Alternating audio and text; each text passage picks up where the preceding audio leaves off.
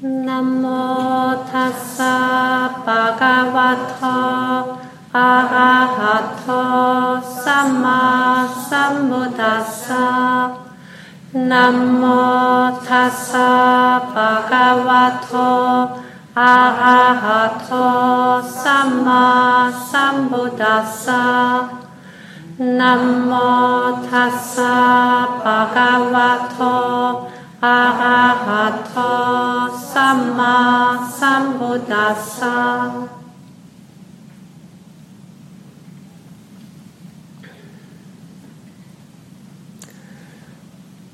The title of this talk tonight is Death, Our Close Friend. This morning I have introduced the reflection on death, Maranasati, in Pali. I have given you some explanations and also guidelines for practicing this reflection. And so tonight in this talk I will expand on this reflection and give you some more input for this, what I consider very important reflection. Nothing is as certain as our death. Death will come for sure. Nobody, no living being can escape death. So therefore, we should be well prepared for this inevitable fact. Meditation practice, in its most general sense, can be seen as a preparation for death, namely a preparation to die well, peacefully, and calmly. In German, the word sicher, which means certain or sure, is combined with the German word Tod, death. So in German it's Tod sicher, death certain or death sure. So I found it very interesting that the word for certain or for sure is combined with the word for death.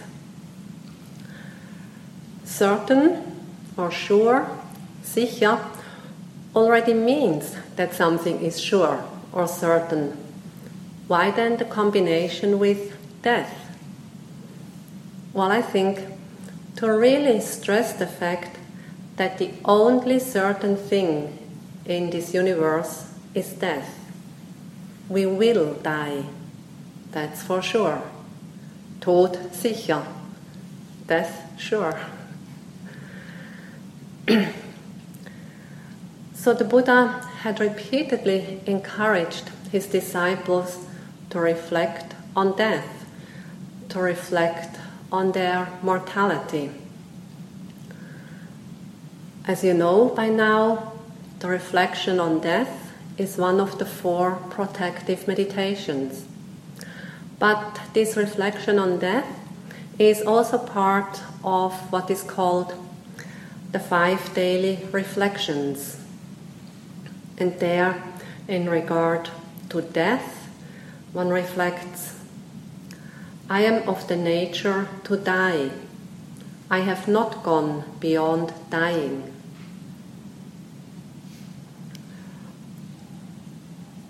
Or it, it's also about aging. It would be, I am of the nature to age. I have not gone beyond aging. So when we engage in this reflection on death, we should reflect that one day we will die.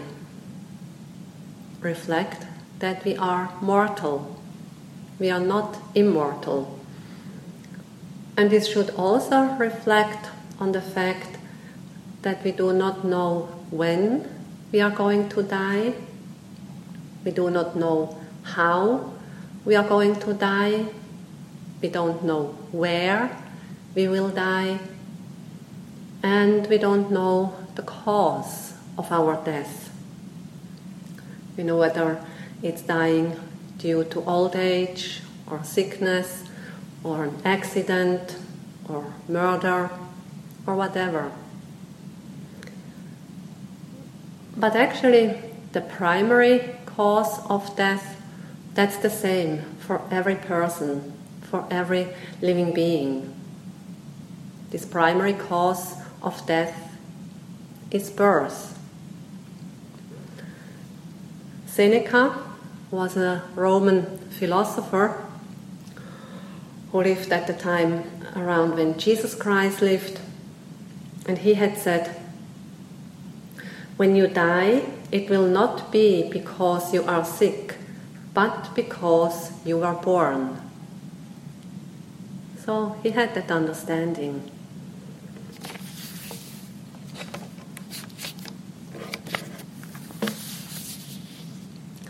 So if this reflection on death is done repeatedly, or if possible on a daily basis, then it's really possible to make friends with death.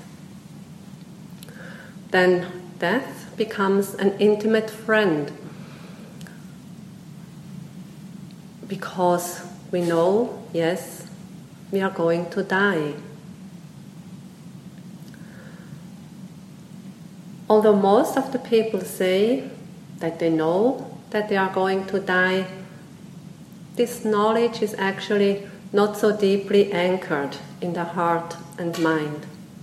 And this becomes obvious when these people are confronted with their own death, maybe having a terminal illness, or when they are confronted with the death of a beloved person.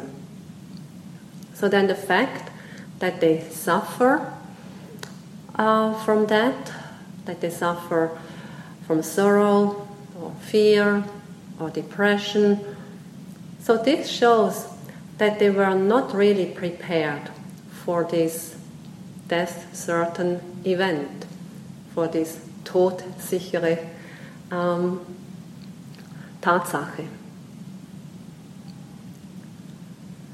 So during my many years of practice, I have extensively reflected on death with the help of these four protective meditations, also with the five daily reflections. And once I did a three-week meditation retreat only doing this reflection on death. I went to Wat Buddha Dhamma, north of Sydney, and so from the time I woke up until I fell asleep, I was just doing this reflection on death, as I had instructed you this morning. You know, for a day or two, I just would take the phrase, "Life is uncertain, death is certain. Life is uncertain, death is certain." And as I said, you know, wisely, wisely reflect on this fact, to really let it sink into the heart, not only being an, an intellectual understanding, but just do it repeatedly, repeatedly, and see what it does um, with you. And then, after some days, I would take another phrase. "I'm going to die, that's for sure.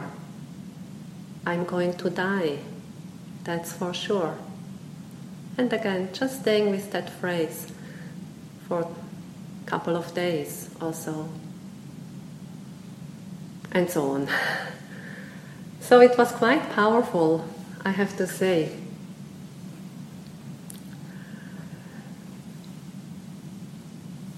So then, in two thousand six, twelve years ago, I was confronted with a terminal illness. I was diagnosed with a melanoma, black skin cancer, that went quite deep into my skin. And the prognosis was quite bleak. But at that time, I was relieved to find that I had made friends with death. So really, death had become a close friend of mine. It was no longer like an enemy, and it was no longer something that caused great fear to arise. So that at that time, it was really a big relief to see that the practice of the Dhamma had worked, or that this reflection on, this, on death had um, was bearing fruit.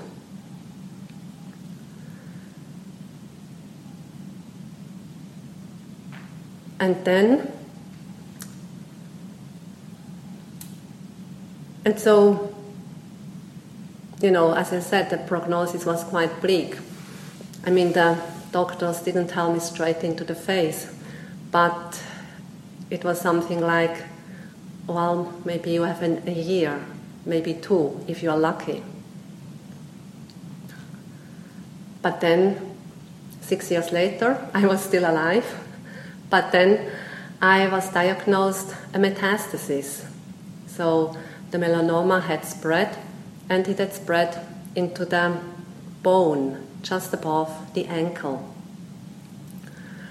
And so when I heard that news, again, it was a big relief to see, to experience that also this news was not this kind of devastating news that would push me into the abyss, or I did not fall into despair or became depressed. And so, having this metastasis in the bone just above the ankle, I was told I could have surgery to remove the tumor, which would mean an amputation of the leg below the knee, or that I could do an immunotherapy. And the doctor, a professor at the University Hospital in Zurich, suggested I do this immunos, immunotherapy, telling me that, again, not so bluntly, but uh, he said, you know, instead of a few months, you will have two or three years to live. And so then I made my own research. A friend of mine helped me. And I also went to see other doctors to see what they would say. And one of these doctors was my dermatologist, who had uh, taken out the primary melanoma. And he is Buddhist. He actually is Cambodian, and he uh, fled the country when the Khmer Rouge was uh, doing this atrocious thing in Cambodia. His father had been killed, but his mother, with her children, uh, fled and finally came to Switzerland. So that's where he grew up, where he uh, became a doctor. And so Um, he, he was Buddhist, and when I first saw him in two thousand six, I was still a nun, and so there was this immediate connection, you know. And so, having the diagnosis of the metastasis, I went to see him and told him what the professor in Zurich had said, and that I thought that to remove the tumor, even if it meant the amputation of the leg, that this was the better thing to do. And then he said, and I really appreciated his openness, he said, yes, from a medical point of view, it was better to remove the tumor, to take it out. And in this case, even if it meant amputation. But then he said that, you know, to give this advice to me, or he could give this advice to me, knowing I was a Buddhist nun, that I had practiced meditation, understanding the Buddha's teaching, understanding that I had a different approach to this body and mind, to life, understanding that it was processes happening in the body, in the mind, of an impersonal nature. And for that also having a different relationship to my body, not being identified so much with the outer form of my body. So that he said, yes, that would really be, uh, be the best thing to do. And so in my case, yes, basically, go for it. But then he admitted, and I really appreciated that honestness of him, he admitted that he would be very reluctant to have given this advice to any other person, not having this Buddhist background or this understanding about the nature of the body. Because he said, if he had told somebody, you know, that it was best to amputate the leg, for most of the people, then that would be the, the end of the world. It, it, he said, you know, it's so difficult for people to hear such a thing. So then they are devastated, that's the end of the world, and it's just like they are collapsing, and that's it. And so he said, most likely the professor in Zurich um, came from the same place, you know, saying it because of that.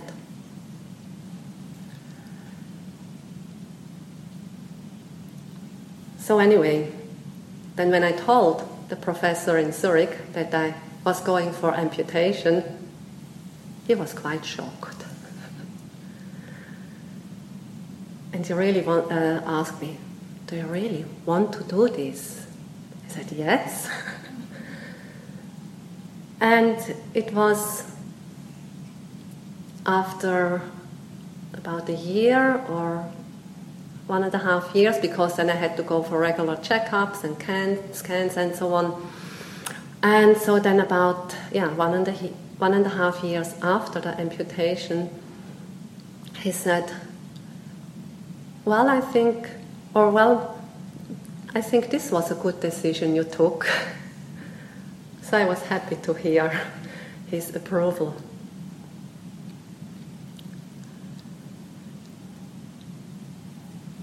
Anyway, coming back to this reflection on death. As I said, also the second time, when faced with what could have been close death, um, I could state with quite a bit of relief that death was not this fearful thing anymore. That I could state that the mind reacted with quite a bit of equanimity. Although not perfect, there is still work to do. But yes, this equanimity that had resulted from this deep reflection on death. So through this repeated reflection on death, the fact that I have to die, that we all have to die, was no longer just a heady and intellectual understanding, but it had sunken, sunk quite deeply into the heart and mind. And I have to say that making friends with death is incredibly liberating. It's so liberating because the underlying fear or worry around death, they are no longer present. And sometimes we even don't know that there is this underlying fear or worry. But then, with this fear and worry no longer present, then the heart and the mind do no longer need to worry if I will die, or how I will die, or when I will die. Because it's so clear that I will die sooner or later. And so, as a result of this deep understanding, it's like a heavy burden falls off the shoulder. And then the result, or the absence of uh, this burden, brought lightness and joy into my life.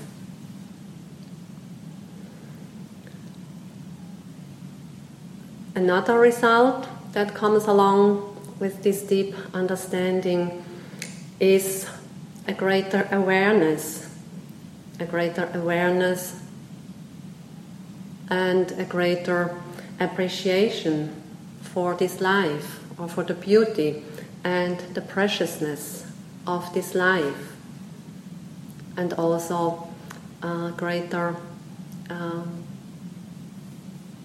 gratitude. And besides that, of course, this feeling of samvega, spiritual urgency, uh, becomes much stronger.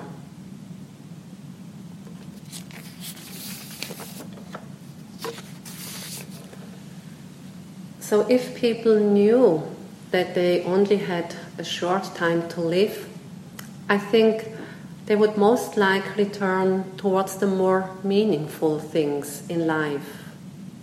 I think they would much more easily be able to abandon the trivial and meaningless things in life. Some years ago, I was teaching a meditation retreat at the center in the Blue Mountains. And one woman who came for the retreat, she said that for the duration of this retreat, I think it was two weeks, she wanted to shave her head. And she explained that just recently, a very close friend of hers had died of breast cancer. And so her friend's death caused her to reflect on death, also on her own death. And so she, she reflected what she wanted to do before she had to die. And so she made a list of the really important thing, things she wanted to do, and one of these things was to shave her head, just to have had this experience. And so, based on her samvega, feeling of spiritual urgency, she said that she wanted to do it during uh, this retreat. So I shaved her head.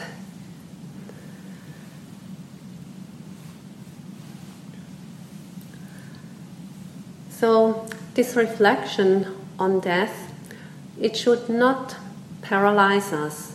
It should not make us feel sad, or it should not depress us.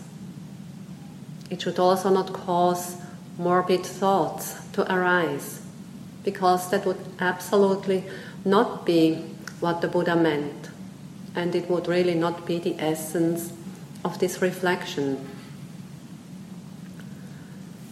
So, apart from the things that I have already mentioned, I want to mention some other things, some other qualities or thoughts that can arise from this reflection and which are quite beneficial. So a beneficial result of this reflection on death can be that we lead a good life. And for me, this is kind of the central point, to live a good life, so that we can say at any time that we have lived, that we are still living a good life, and therefore we are ready to leave. So do we have the willingness to leave, to go? Anytime. So this would be the ideal case.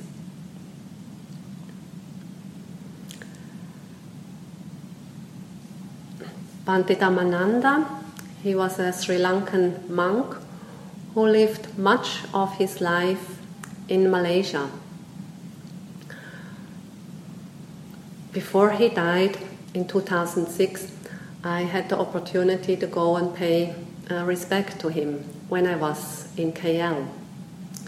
So Panditamananda rela- relates a letter that was written to him by a good friend whose name was David Maurice. And David Maurice was a well-known Western Buddhist scholar. He died at the age of eighty-five. And soon after the death of Maurice, David Maurice, Panditamananda received a letter from him, which he must have obviously written after his death. So David Maurice wrote, "Bhante, you will be happy to know that I died today. There are two reasons for this. Firstly, you will be relieved to know that my suffering from the sickness has finally ended. And secondly, since I became a Buddhist, I have faithfully observed the five precepts. As a result, I know that my next life cannot be a miserable one." So Maurice, David Maurice, he could die peacefully, with no regrets, having lived a good life. Another beneficial result from this reflection is that it brings joy and gratitude into life. Joy and gratitude each day.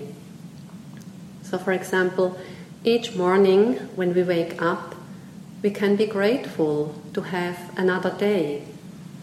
We can be grateful to even have woken up.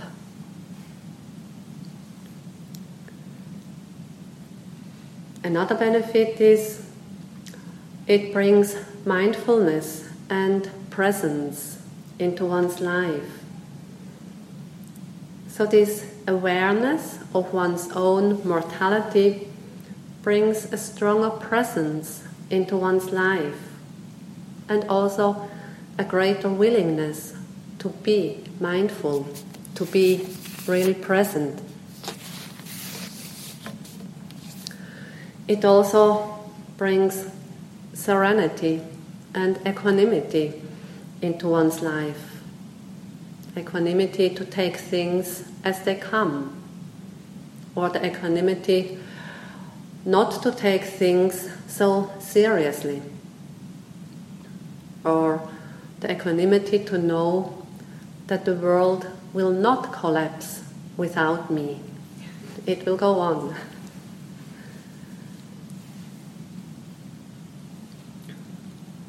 Another benefit of this reflection is that um, we really try to cultivate wholesome mental states. This comes along with the understanding of karma, karma being volitional actions, and knowing that volitional actions, they will produce a result, an effect.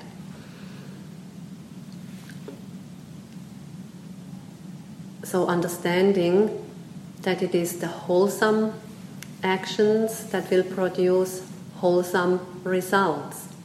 And so then trying to do wholesome actions of body, speech, and mind. And also, in regard to karma, understanding that we, if something needs to be done, we should do it today and not postponing it for tomorrow or next week. Who knows if you are still alive? Then it also uh, deepens the understanding that when we die, we cannot take anything with us. We have, we have to leave behind all our material possessions. We have to leave behind our friends, our beloved ones.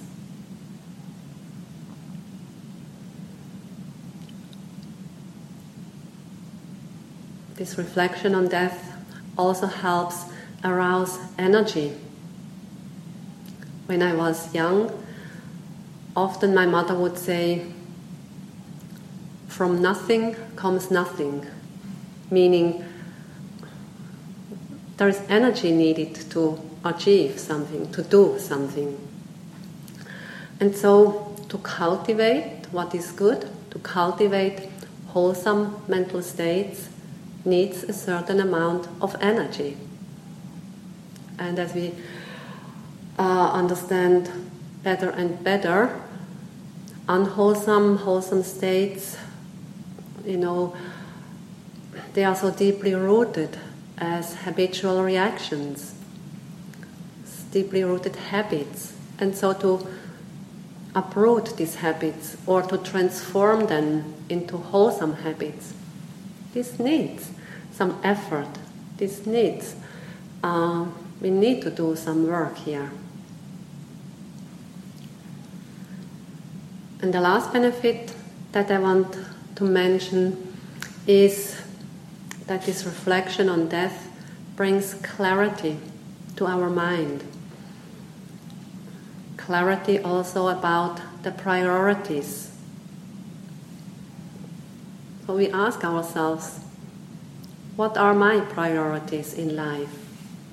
What is really important?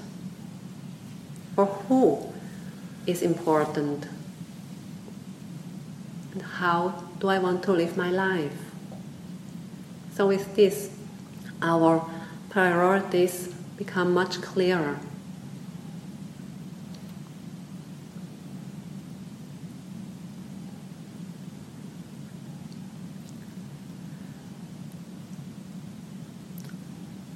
Quite many people have a difficult relationship with death.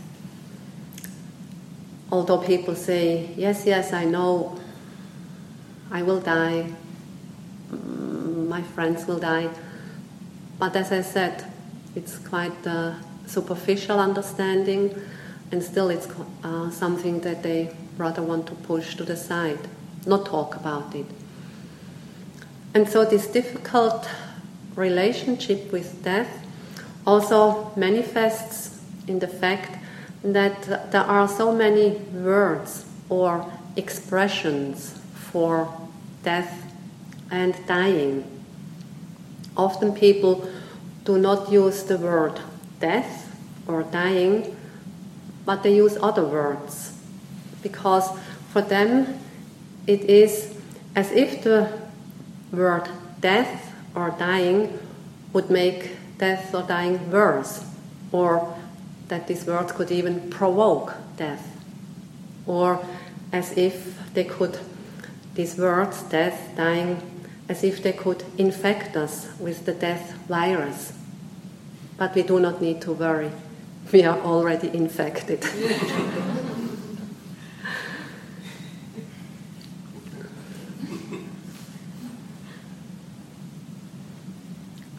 Hugo Lötscher is a Swiss writer, and one of his books is called Wunderwelt, Wonder World. And in this novel, uh, he lists many words for death and dying. And the novel takes place in Brazil, and so we may be not so familiar with some of the expressions he uses for death.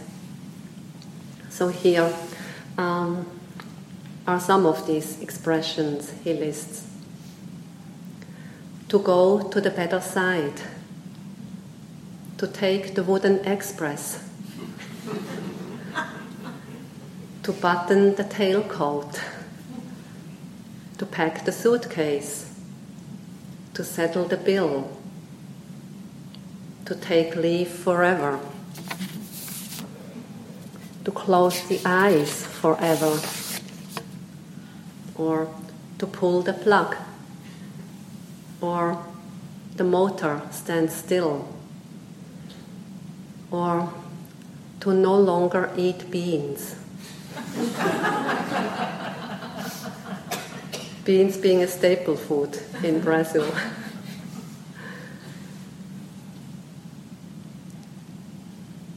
So it's good to ask ourselves every now and again, how will I die? Will I close the umbrella? Or will I tie the rope? Will I stay in the enclosure? Or will I go to Nibbana?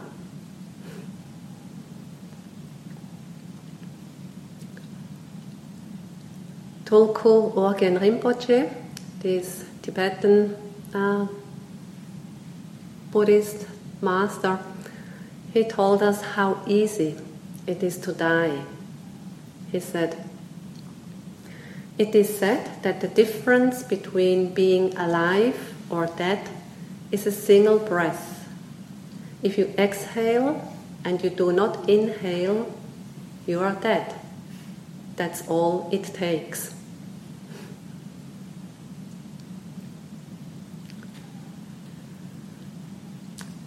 In the late Middle Ages, death was depicted with a, a sickle in his hand.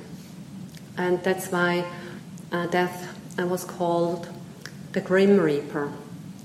And is in these illustrations we see how death, the Grim Reaper, goes and calls people. And so these illustrations have become have become known as the Dance of Death. And the first such illustration appeared in Paris on the wall of a cemetery. That was in fourteen twenty-five. A few years ago, there was an exhibition called The Art of Life and the Dance of Death. And this exhibition was in the parish house of the township where I live in Switzerland. And a friend of mine helped um, organize this exhibition. And they had it for about a couple of months, and then um, when this exhibition was finished, this friend told me that one of the persons who was a member of the church, he left the church saying that this topic was not fit for the Protestant church.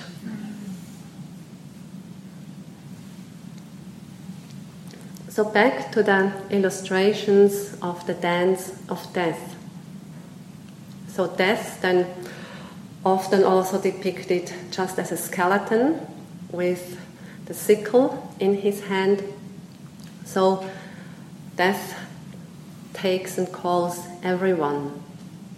On these illustrations we see death um, takes the queen and the beggar, the rich and the poor, the nun and the pope, the seamstress and the soldier, the old man and the young girl.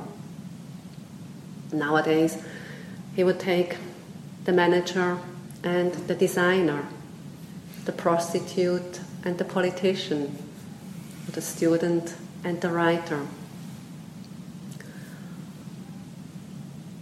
Death is not fussy. Death takes anyone away, anytime and without asking. Or have you ever received a letter from death telling you that you, that you should get ready on a certain day? Or did death ask you whether it would be convenient next Monday at two forty-five p.m.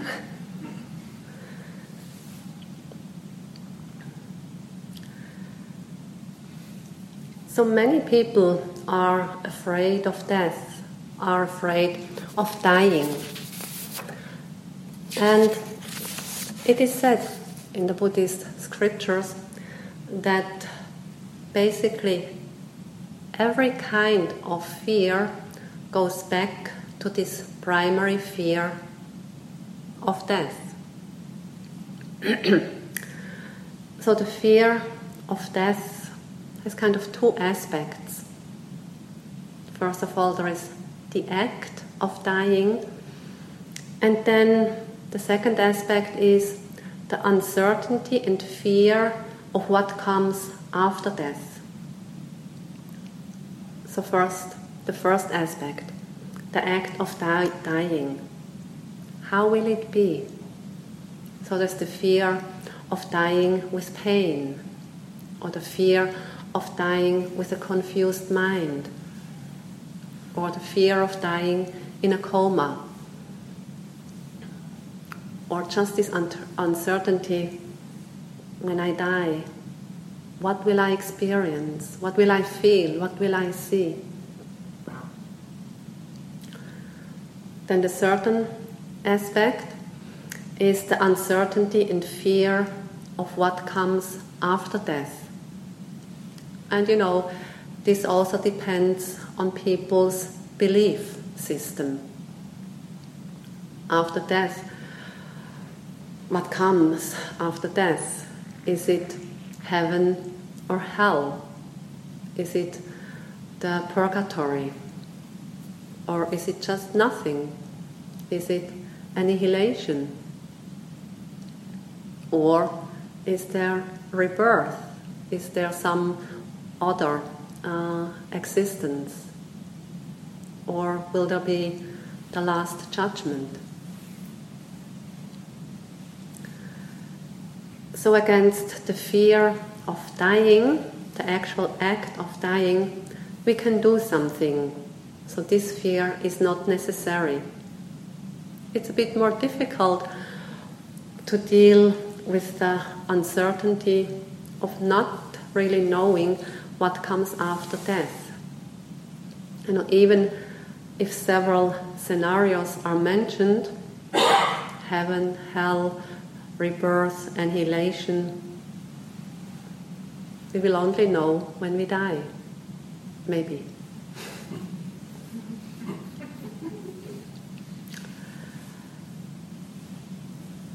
Master Sheng Yen was a Chinese Buddhist master. He died in two thousand nine. And he had a very pragmatic attitude towards death. So in order to diminish our fear or suffering around death, Master Sheng Yen gave the advice to think about birth and death as a transformation. A transformation when one phenomenon changes into another one. So he said, when water turns into ice, we should not regret that the water has disappeared. Maybe the ice will serve us better.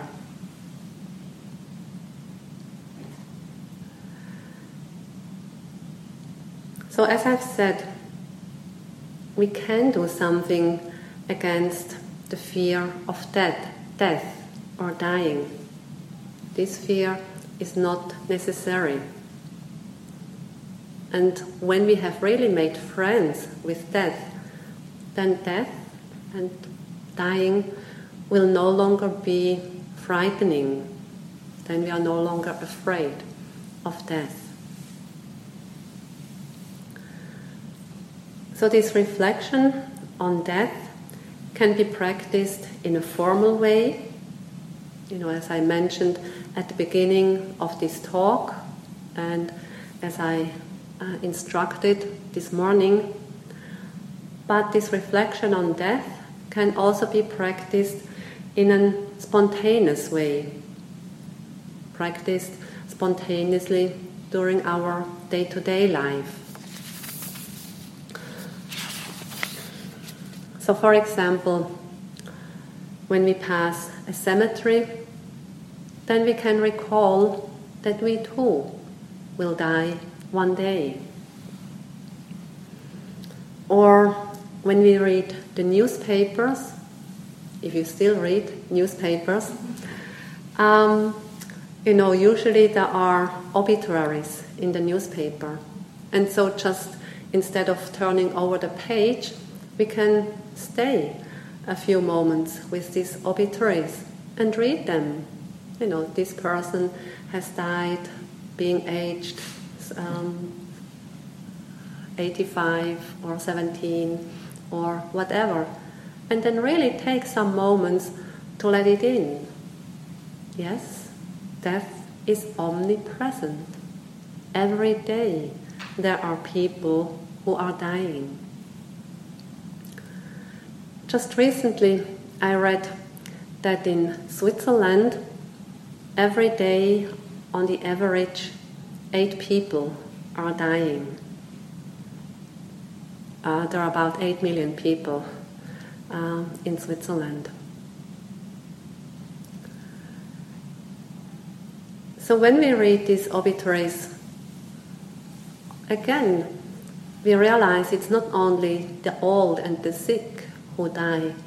Sometimes young people, twenty-five, seventeen, you know, sometimes it says, we lost our beloved son through a motorcycle accident.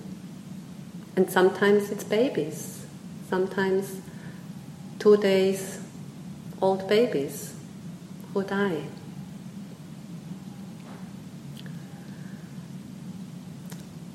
Or else another way of practicing spontaneously this reflection on death is, you know, when the church bells are ringing. I don't know how it is here in Australia, but in Switzerland, you know, which is predominantly Christian, Catholic and Protestant,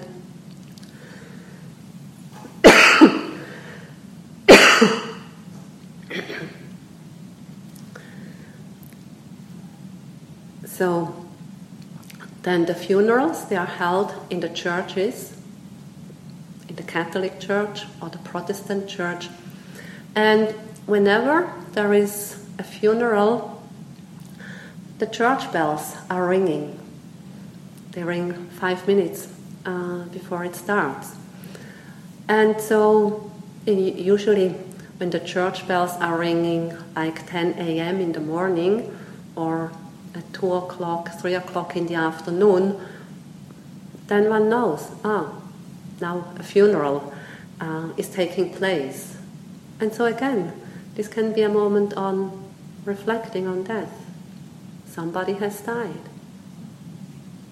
It's his or her funeral now. I will die one day. And so then maybe reflect, when will the church bells ring for me, for my funeral?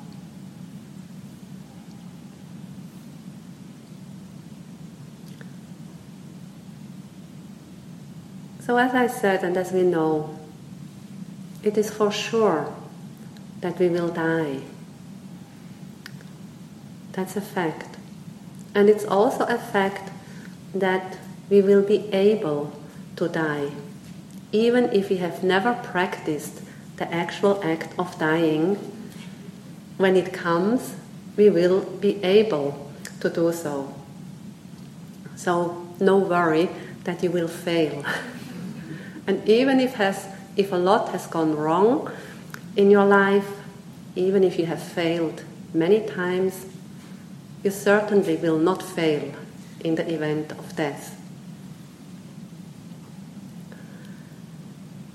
Bhante Suchiva is a Malaysian Buddhist monk, and in one of his books he had written how he would like to encounter death. I want to read you this passage. Hello, Death. How are you? I have been waiting for you a long time. All my life I have been anticipating you. Are you coming for me at long last? Is it time for me to go already? Yes, death, I'm coming. Be patient. I'm ready. Can't you see? I'm smiling. Yes, death, I understand. You don't have to apologize. I know you've got a job to do. I hold no grudge, no hard feelings. It's nothing personal, I understand. Death, it's all right. I'll come with you gladly. I'm tired. This body is like a broken shell. It has seen better days and has outlived its usefulness and time. As you can see, I'm already almost dead.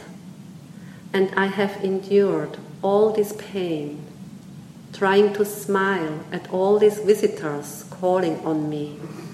Death, to tell you the truth, you should have come earlier.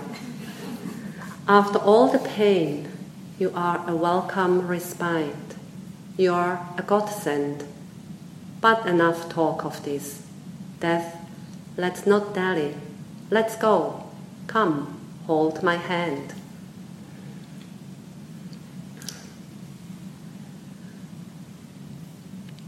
So, I will close this talk with a chant that is often recited at the funeral in Asian Buddhist countries or Buddhist communities.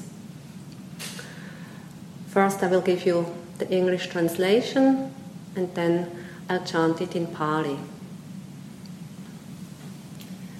Impermanent are all conditioned phenomena. They arise and disappear. Having arisen, they cease to be. Their cessation is true happiness.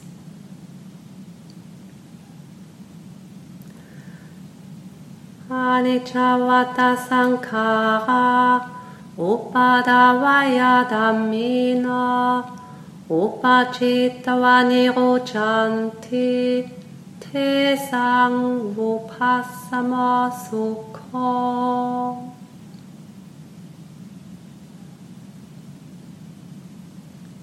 So let's sit quietly for a few moments.